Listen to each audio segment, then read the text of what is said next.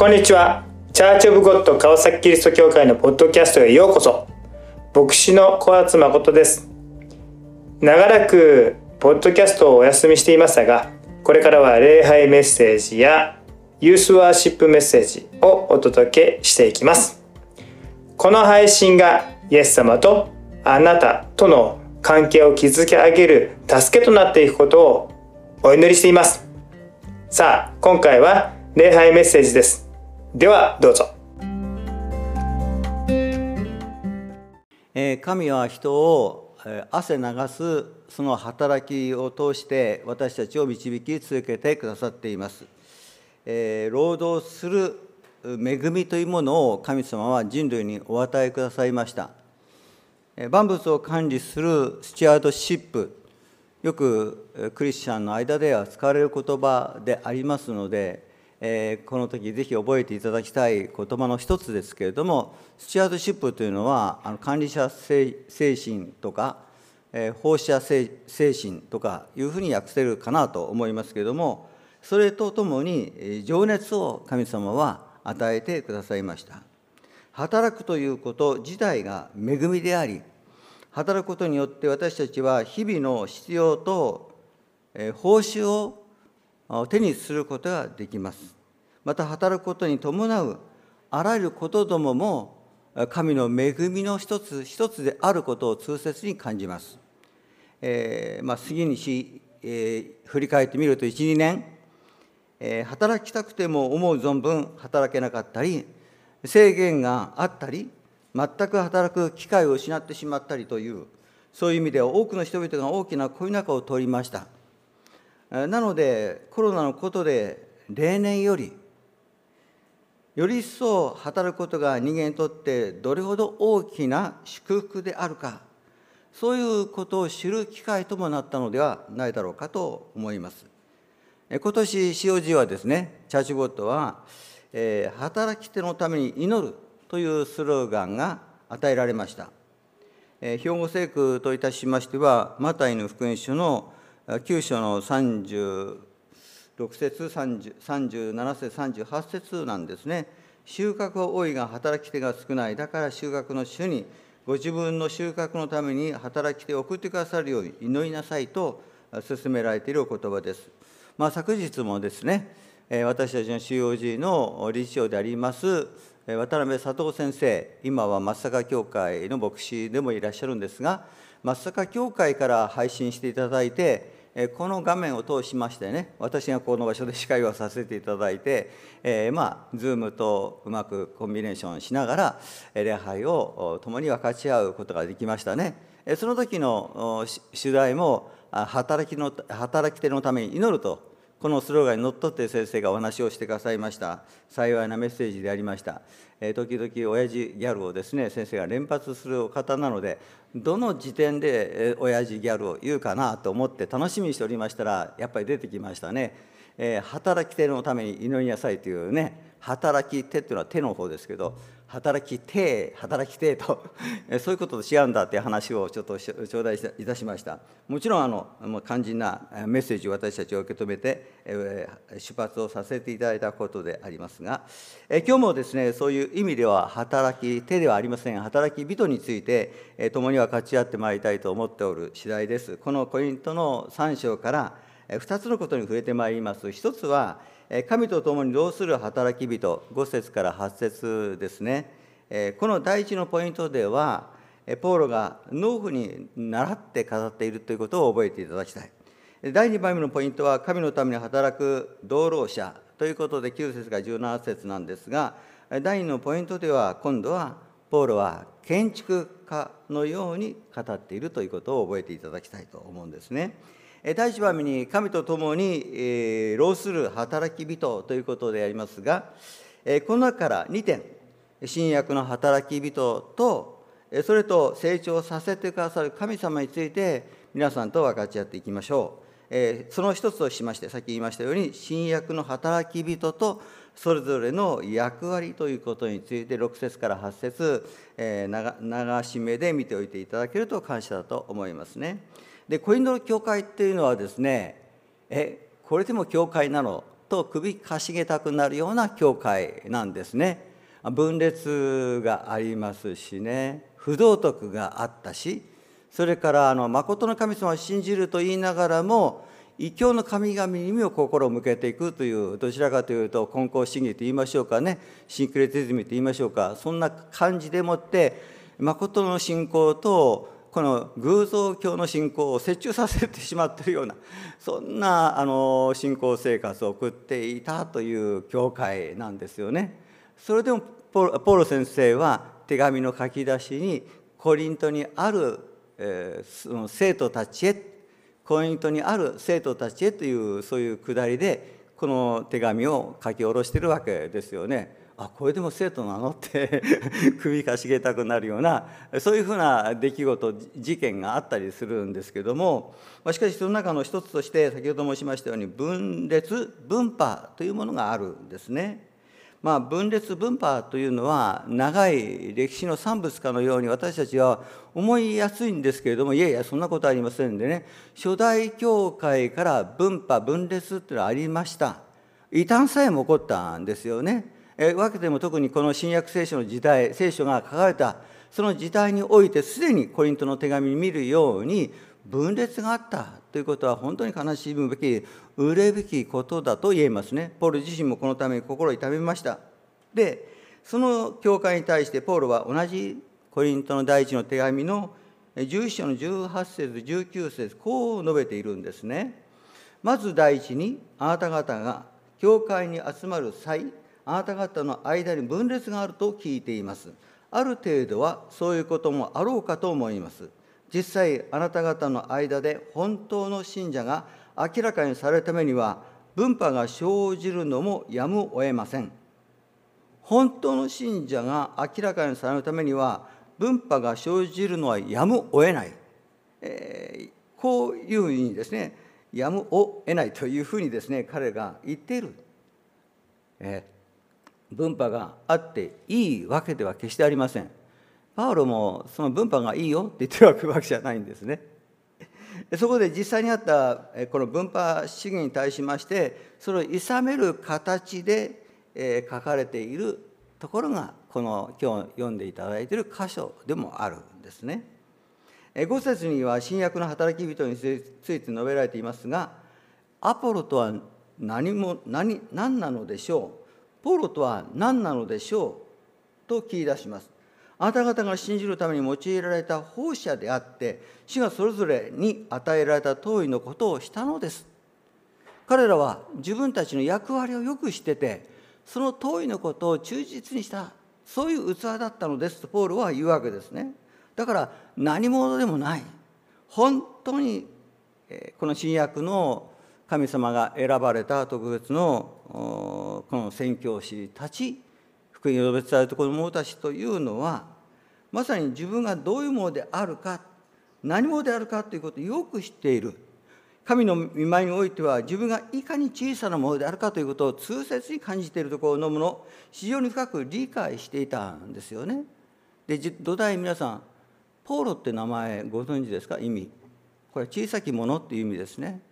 自らが本当に小さなものでこんなものがイエス様のイエス様を信じる者たちを迫害してた。なんという私は罪人の頭かと。そのようにですね思うそんなものがイエス様に救われた。その救われた恵みの家に払い切ることのできないそのこの負債をイエス様が全て許してくださってそのようにして私を救ってくださった。私はその払いきれないところの負債を少しでも奉仕を通して主にお仕えしていきたいその純粋な気持ちでもって人々の間に仕えていたわけですよね。まあ、神神がポーロに代わってアポロを用いたりペトロを用いたりする時に神の働き人はそれを喜ぶんですね。ポーロ先生があのどこそこの場所でもう豊かに用いられたということを聞いたらばペトロは「おおポーロやってくれてる素晴らしいっていうふうに崇めたでしょうしアポロもそのように崇めたでしょう。また逆にアポロがあそこで活躍する今度はコリントの町まで来てくれて自分が去った後良きあの後をですね引き継いでやってくれてるっていうことを聞いた時にポールはことさら自分のことのようにアポロの働きを喜んだ。にもかかわらず教会は見てみると私はポロにつくとかあるいはアポロにつくとかケパにつくとかケパというのはペトロのことですけどケパにつくとか島にはですねいやいやとんでもない俺たちはキリストにつくんだ俺たちこ俺たちこそ本家本元だって言ってねそういうふうに言うところの者たちがいたわけですよね。あの世界大会とかオリンピックなどのチーム戦などを見るとね、まあ、監督の采配一つでチームが動きますよね。そのチームが監督の采配で動く通りまた同時に監督を信頼してどこまでも信頼して同時に仲間を信頼して進んでいく時に勝利っていうのを勝ち取るじゃないですか。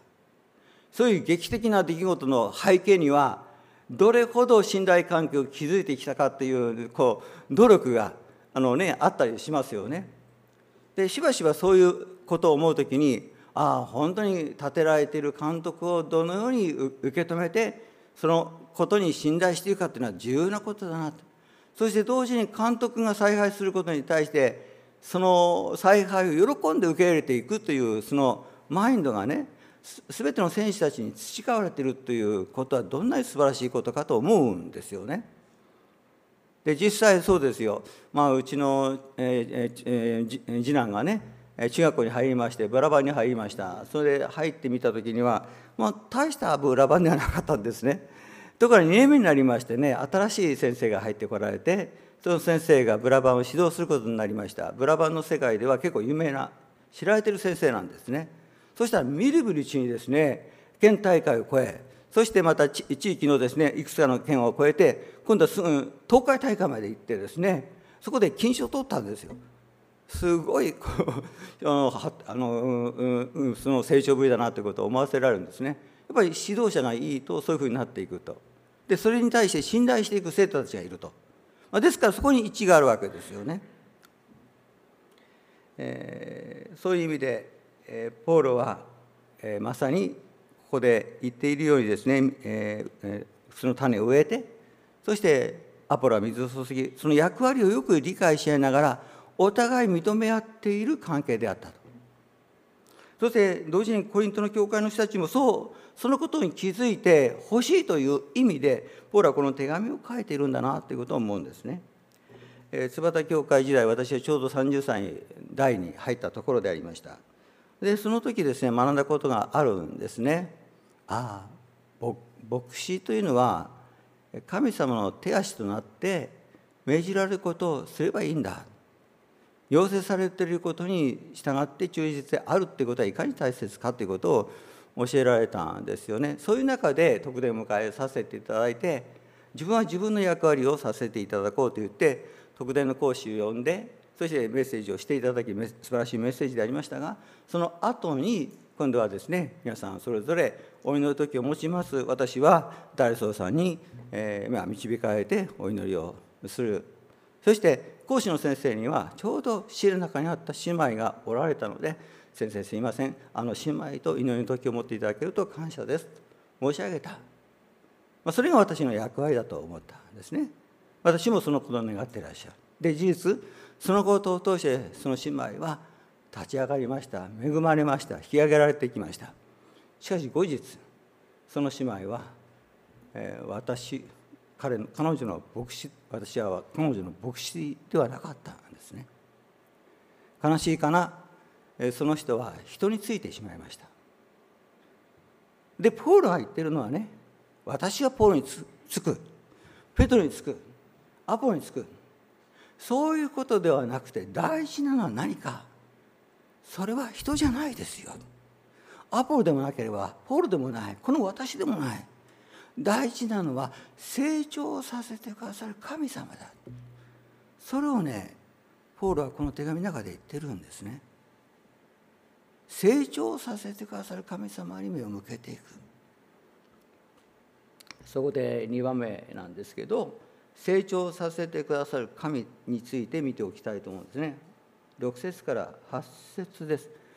これが最も大切ですね。全ては創造者なる神がおられることから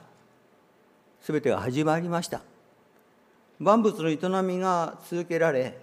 繁栄を繰り返すことが許されてまいりました。また万物を神が備え守り運行してくださっているからこそ私たちの生活も成り立っているわけですよね。命のサイクルを見るときにそこに命の成長を促させる神の働きを見ます。なのでパウルが言う6節私が飢えてアポロが水を注ぎました。しかし成長させたのは神です。7節ですから大切なのは植えるものでも水を水を注ぐものでもなく成長させてくださる神です。二度もこのことを強調しているわけですよね。成長させてくださる神様は神ご自身が非常に身を低くされご自身をあの訴えます。誰を私は使わそう。誰が我々のために行くだろうか。これは有名なイザヤ書6章のメッセージ神様のメッセージですよね。その時に「はい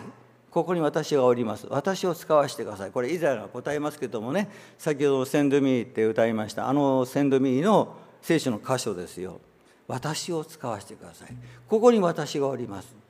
神様は天地万物を救いなさったお方ですから全てのことをご自分の力でもって全てのことを成し得るお方でいらっしゃるけれどもあえて人というものを創造されて人に任せる。この分野はしっかりあなたがやりなさいよというように任せなさるお方でもあるんですね。お仕事を取り上げたりその人が孤独になったりすることのないように神様は私たちをいろんな意味で助けて導いてくださり私たちがなすべき分野を残してくださっています。決して人の出番人の仕事を取り上げなさることはいたしません。神がどのような時でもあなたを必要としていらっしゃるんですね。え今日はあの CS の時間に 誠先生はあの、えー、20ってこうあの書いて液晶に移してくれましたね。20どういうふう ちょっと分かんないですよね。20じゃないですよってあ確か20じゃない。2と書いて伸ばして10なんですね。で20ってあまり私発音良くないからこれは「えー、」というねあなたを必要としていますって本当に必要というメッセージをね力強く何遍となく繰り返しながら神様あなたを必要としてますあなたを必要としてますって語ってくださってね。おお先生はあの 私に向かって語ってくれてるなって非常に強く思いました。もちろんお友達にもそういうふうに思ってくれたお友達もいると思いますけどもね。本当に神様は私たちを必要としていらっしゃるんですね、え、神様は神様の御心を知った者たちを用いてくださりくださり自分も種をまく者植える者水を注ぐ者刈り取りをする者それをもって商いをする者そのような働き人になるならばその人は救いに預かるだけではなく必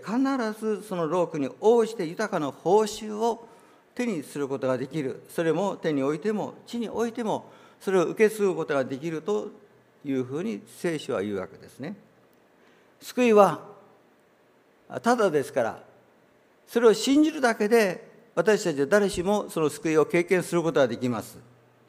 そういう意味では救われるということはどんなに素晴らしい特権でしょうか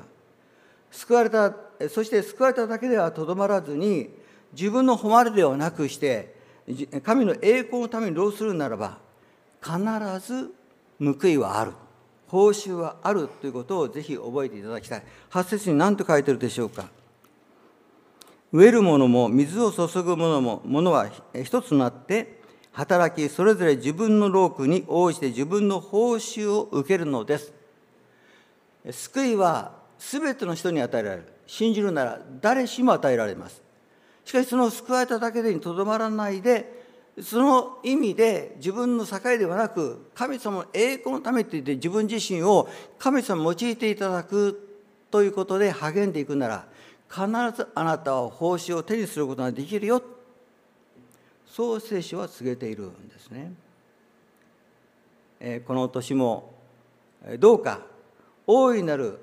愛の労働を惜しみなくすることを通して愛の奉仕を惜しみなくすることを通して神様に仕えてまいりたいとそう願うのです。そうする時に神様は皆さんに必ず必要を満たし報いを備えてくださり報酬をこの地においても手においてもしてくださるお方であることを覚えたいと思うんですね。第2番目大きな2番目でありますが神のために働く道路者ということで見ておきたいと思います。9節から17節ですね、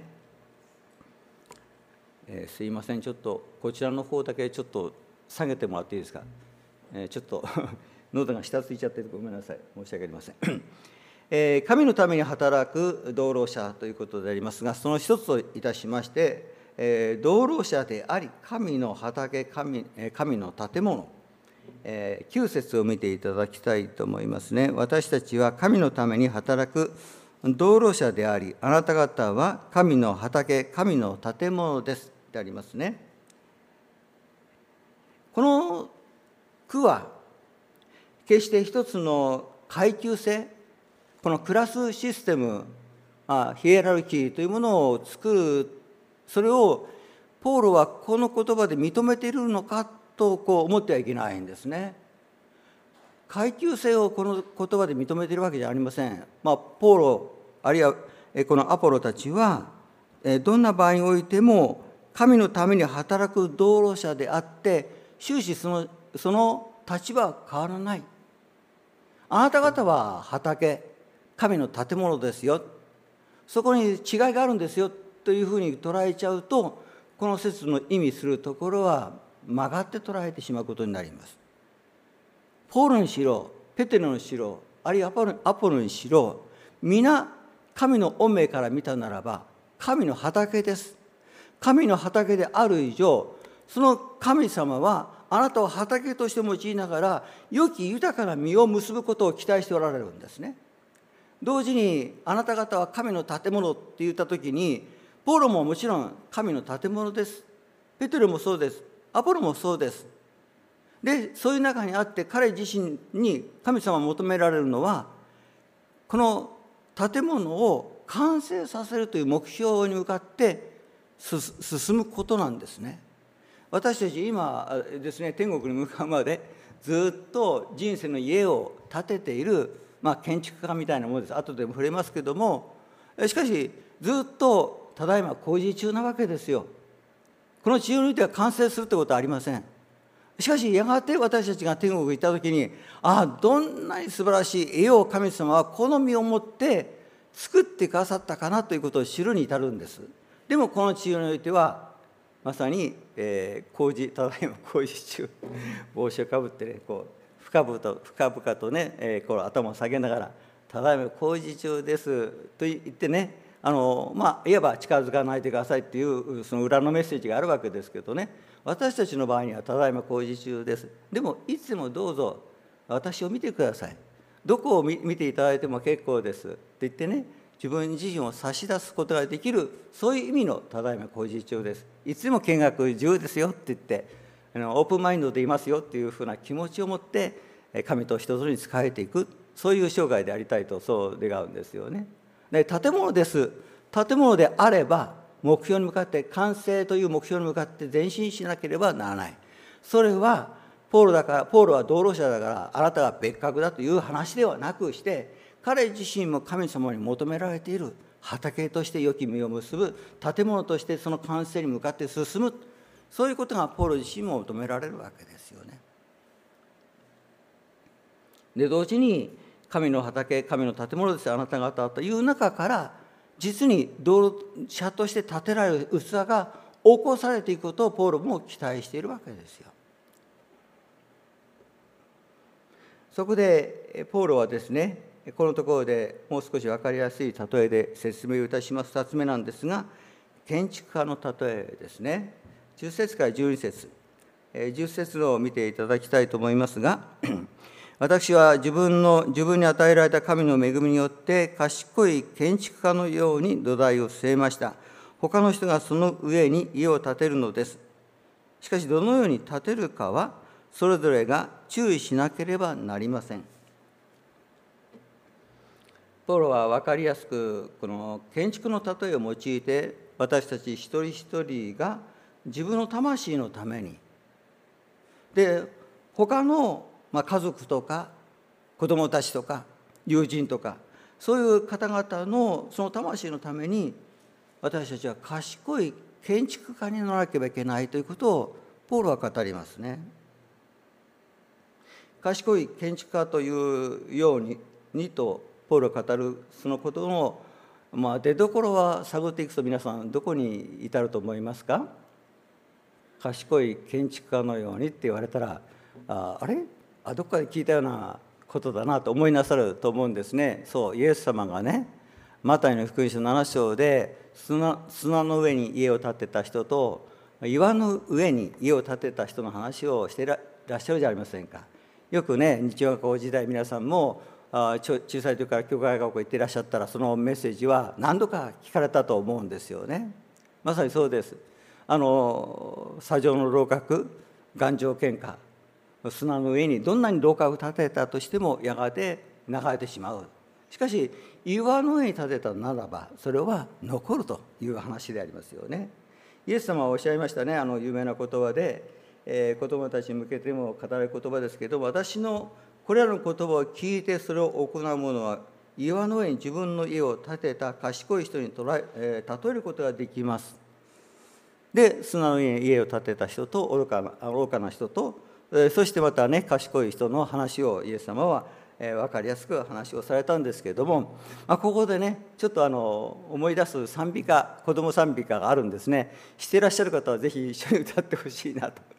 思うんですね。私も結構忘れたりしてるんですけど「えー、愚かな人が家を建てた。岩砂の上に家を建てた」砂の上に家を建てた。雨が降ってきた。雨が降り水が増し。雨が降り水が増し。雨が降り水あふれその家はぺちゃんこ知らない？え？聞いたことのある人手挙げて。あ結構おりますね。歌ってよ。歌ってよ。私に歌わせないで。はい。賢い人も家を建てた。岩の上に家を建てた。岩の上に家を建てた。ができた雨が降り水が増し雨が降り水が増し雨が降り水あふれその家は大丈夫というね歌ですもうこの歌だけでメッセージがどんどん伝わってきますねまさにそうだとイエス様はですねあのイスラエルの独特の川あの寒気になると砂漠と化し雨季になると川となるそれをですねあのパレスチナの人たち人たちは何て言ってるかというとワディって呼んでるんですね。でワディがあのあふれあの流れるともう川になっちゃうんですけどで寒気になるとそれがあ、ね、あの砂地になるんですよ。イエス様はねそのことを思い起こしながら砂の上に家を建てた人っていうのは和地で川があふれて流れてそして寒気になるとそれが乾燥して、まあ、道筋みたいな川筋みたいな流れところになるわけですがそういうところに家を建てるという話をしてるんですね。まさかそんなところに家を建てたらどうなるか一目瞭然誰しも分かる話をイエス様されたんですね。でも人生の自分の人生においてはそういうふうにやってる人たちがどれほど多いことか私の言葉を聞いてこれを行うならば賢い人になぞらえることができますイエスもおっしゃったけどどれほど愚かなことをしている人たちが多いかということをイエス様は知っておられたんですね。ワディの家にですね歓喜にはそのそのその道筋が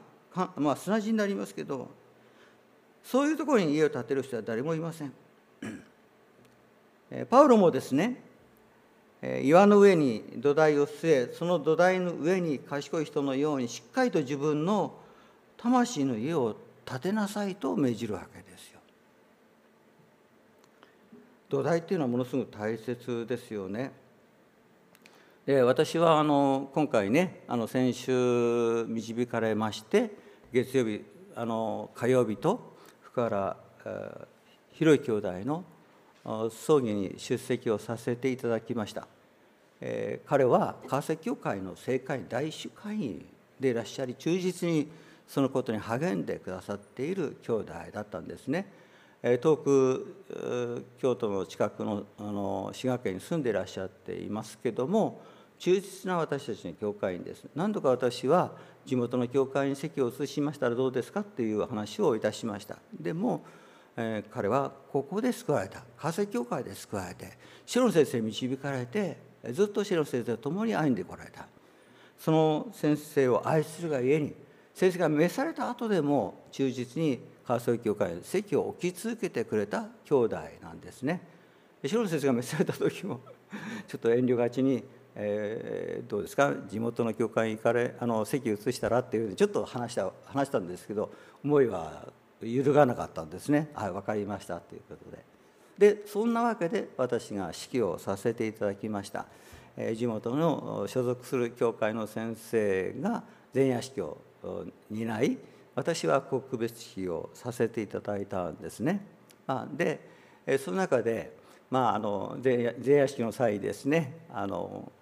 えー、先生がですね、えー、あの今日はあの現住所の牧師がメッセージをします。明日は本籍地の牧師がメッセージをしますって。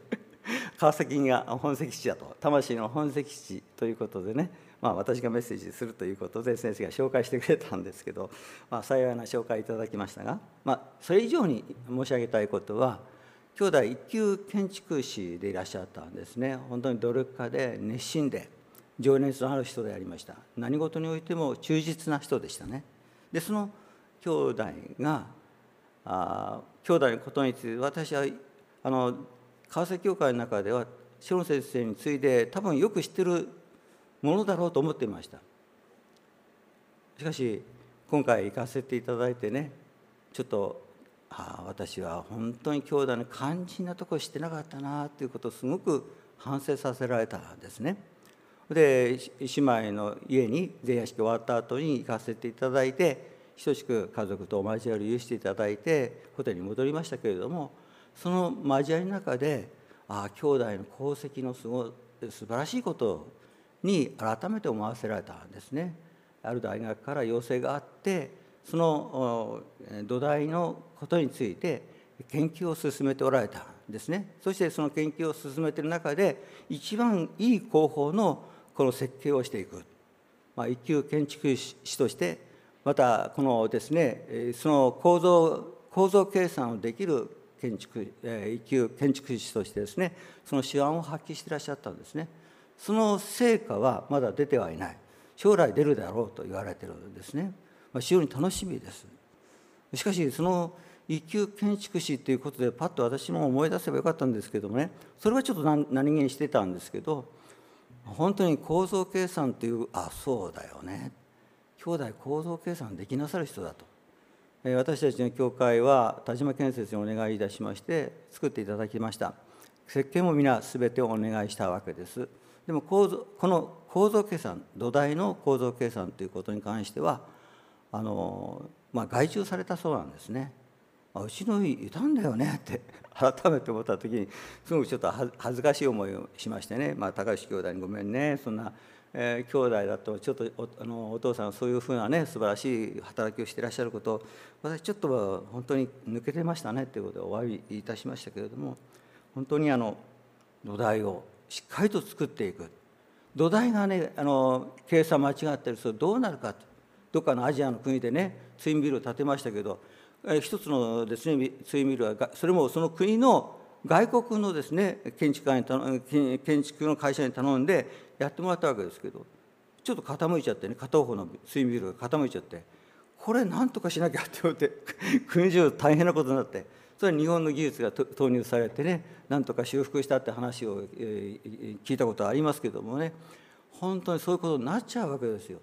皆さんがどんなにね自分はしっかり土台作りやってると思っていたいたとしてもそういうことで自分の人生がどっかで試された時にどれほど動揺しぐらつくかは計り知れないわけですね。そのために揺るがない土台それこそイエス・キリストという土台をポーロは人々の心に据えたっておっしゃるんですね。これが10節です。私は自分に与えられた神の恵みによって賢い建築家のように土台を人々の心の中に据えましたと。もちろん自分自身も据えていただいているわけですよ。そしてその土台は言うまでもなくあなた方の中におられるキリスト栄光の望み変わることのない不変な主そのお方こそがあなたにとって栄光の望みだと。この望みは決して揺らぐことがない。変わることがない。そしてあなた自身のバックボーンとなるところの力強いところの土台なのだと。そのために私は賢い建築家のように人々のこの中にそういう土台キリストを据えましたとポールは語るわけです。さてその土台与えられた土台のようにどのように建築していくかそのことに関してはあなた方自身も賢く振る舞いながらいかにどのようにして建てるかはそれぞれ注意しなければなりませんと10節の後半に記しているわけですよね。で,、えー、ですね12節を見るとどういうふうな材質で建てているか建てなきゃいけないかというちょっとヒントが書いてありますよね。誰かがこの土台の上に金銀宝石木草藁で家を建てるとそれぞれの働きは明らかになりますと。金銀宝石、えー、木草藁2つに分類できますよね。金銀宝石というのはこれは朽ちない素材でもって材質でもって建てるということを意味します。皆さんは何で建てていますか？片方の木草藁は朽ちていくものを素材とし材料として建てようとする。私たちはどちらかなわけですよ。でそこで建てたものがどういうものであるか。それが本当にかなうものであるかどうかっていう試される日が来るというわけですね。それが13節から15節に記されているわけですね。試される日、え、建設会社は絶えず設計の段階から耐震設計あるいは耐火設計耐水建設を目指しますよね。地震にも強く火にも強く水にも強い。そういう建物を目指しサンプルを作ります。そしてそのためにもうそれこそ地震のそういうふうなね装置を作って、えー、家ごと動かすわけですよ。また同時にですね大きなビルであったとしても土台に据えるところのものが耐震に優れてるかどうかということを示すために試すためにそういう実験を繰り返しているわけですよ。水をですね出して実際にプールの中にですねやって、えー、まあ、そのことも確認するわけですよね。必ず試されて皆さんの家が備えられているわけです。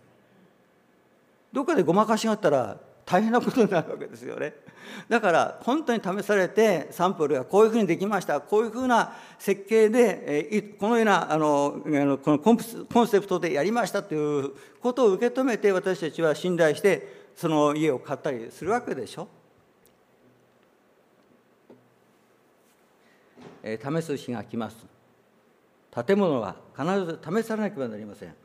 試される日が来ます。それは人生において大なり小なりどんな人にあってでもやってまいりますね。ワディが突然湧いて川となって溢れ出し流れ出し全てを流し去ってしまうようにまた思いがかけない火事が起こってその建物を試すように私たちの人生にもそのようなことが起こると。聖書ははっきり言いますね。13節の方で。あなたの建物は試されます。ですからポーロは魂の建築家として土台の建設人の心の中にはっきりとイエス様を据えるというこの建設の重要性をあの促すわけですね。日々の歩みの大切さどうか神様が私たちにね与えてくださった素晴らしい土台これにやっぱりしっかりと私たちがこうですねコミットしながら自分がどういう土台の上に建てられているものであるかということを知るためにますますキリストを知っていくということはどんなに必要なことでしょう。また同時に神様が日々与えてくださる恵みがどんな豊かなものであるかということを享受していく。何が金であるか？何が銀であるのか？何が宝石であるのか？あるいは何が木であり？何が草であり？何が藁であるか？そういうことをですね私たちは霊的な洞察力をいただきながら御言葉の光いただきながら私たちはそれを区別判別することができるはずです。それをいただいているものです。それをもって神様これは私にとって金でしょうか？あるいはそれとも藁でしょうか？私が金で物を建てることができるようにどうぞ悟しを与え続けてくださいって祈るそういうふうな日々を私たちこの年も送っていきたいと思うんですね。サタンは巧妙に金にすり替えてあなたに木や草や藁を提供してくるかもしれません。いやまだ木や草藁ならまだ足もそれ立ててもかろうじて救われると聖書に書いてあるのでかろうじて救われるかもしれないけれどもしかし報酬はないかもしれない。いやもっと言うならばね世の中の人のように泥を金と間違えてクソをですね銀と間違えてあるいは宝石と間違えて自分があたかもその土台にしっかりやってますよってそういうジェスチャーはできるかもしれないけれどもそれも全部試されるわけです。それはこの治療においてだって近いですよ。いろんな試練が私たちにやってまいりますその度ごとに私たちの信仰は試されます。そういう時にああ自分は金で作ってきたかな銀なのかなとても泥なのかなって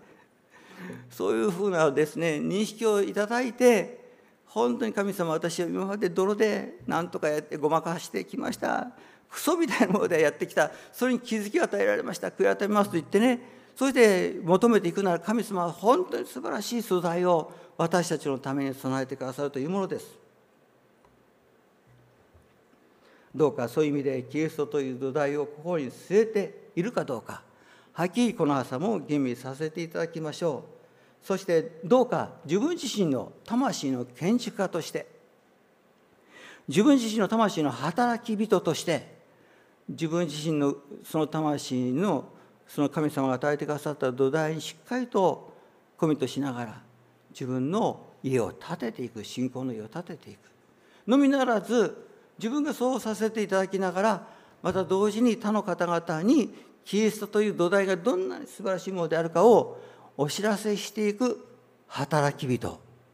このようなものにこの年私たちはならせていただくお互いでありたいと思うんですね。愛する兄弟姉妹あなたは家です。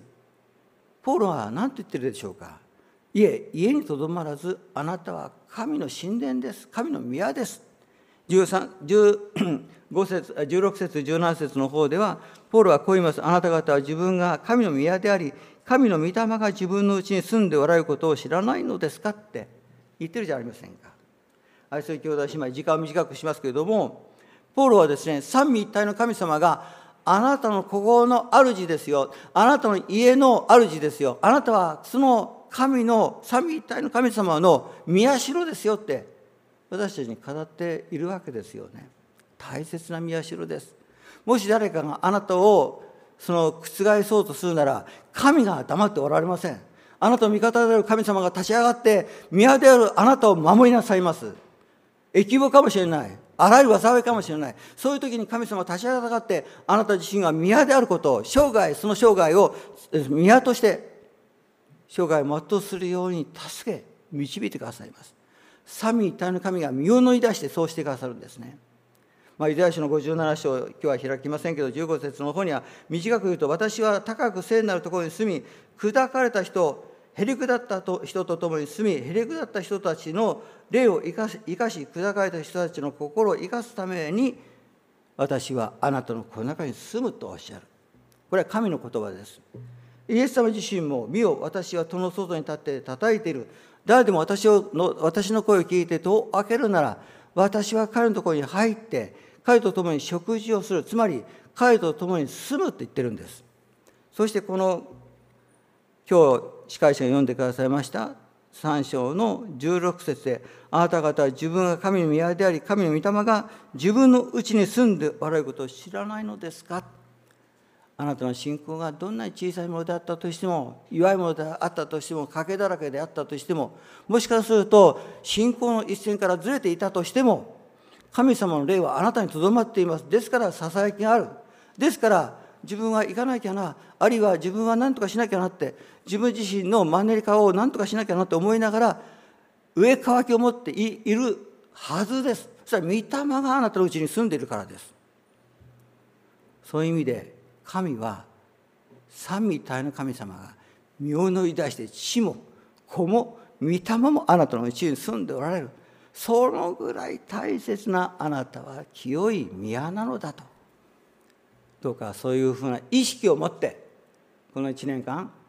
えー、魂のまず自分の魂の働き人は私なんだってことを覚えて何を選ぶか何をどのようにこう水を注いでもらうか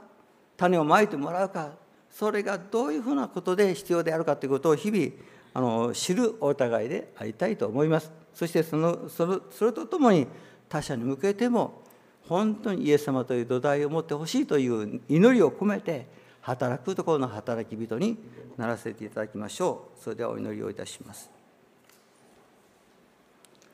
私が植えてアポロが水を注ぎました。しかし成長させたのは神です。ですから大切なのは植えるものでも水を注ぐものでもなく成長させてくださる神です。天皇お父様尊い皆を賛美いたします。あなたの恵みのうちにこの朝共に御言葉に触れ。魂の働き人と人はこの私自身なのだと声を受け止めさせていただきましたからありがとうございます。どうかどあなたの本当に御子イエス様が私たちの心の中の土台となってくださっていることを覚えます。そしてその土台の上に金銀宝石でもって家を建てるものにならしめ導き続けてください。そして本当にこの土台を人々に明かしできるそういうふうな働き人として私たちを用い続けてくださるように主イエスキリストの皆によって感謝してお祈りいたします。アメン。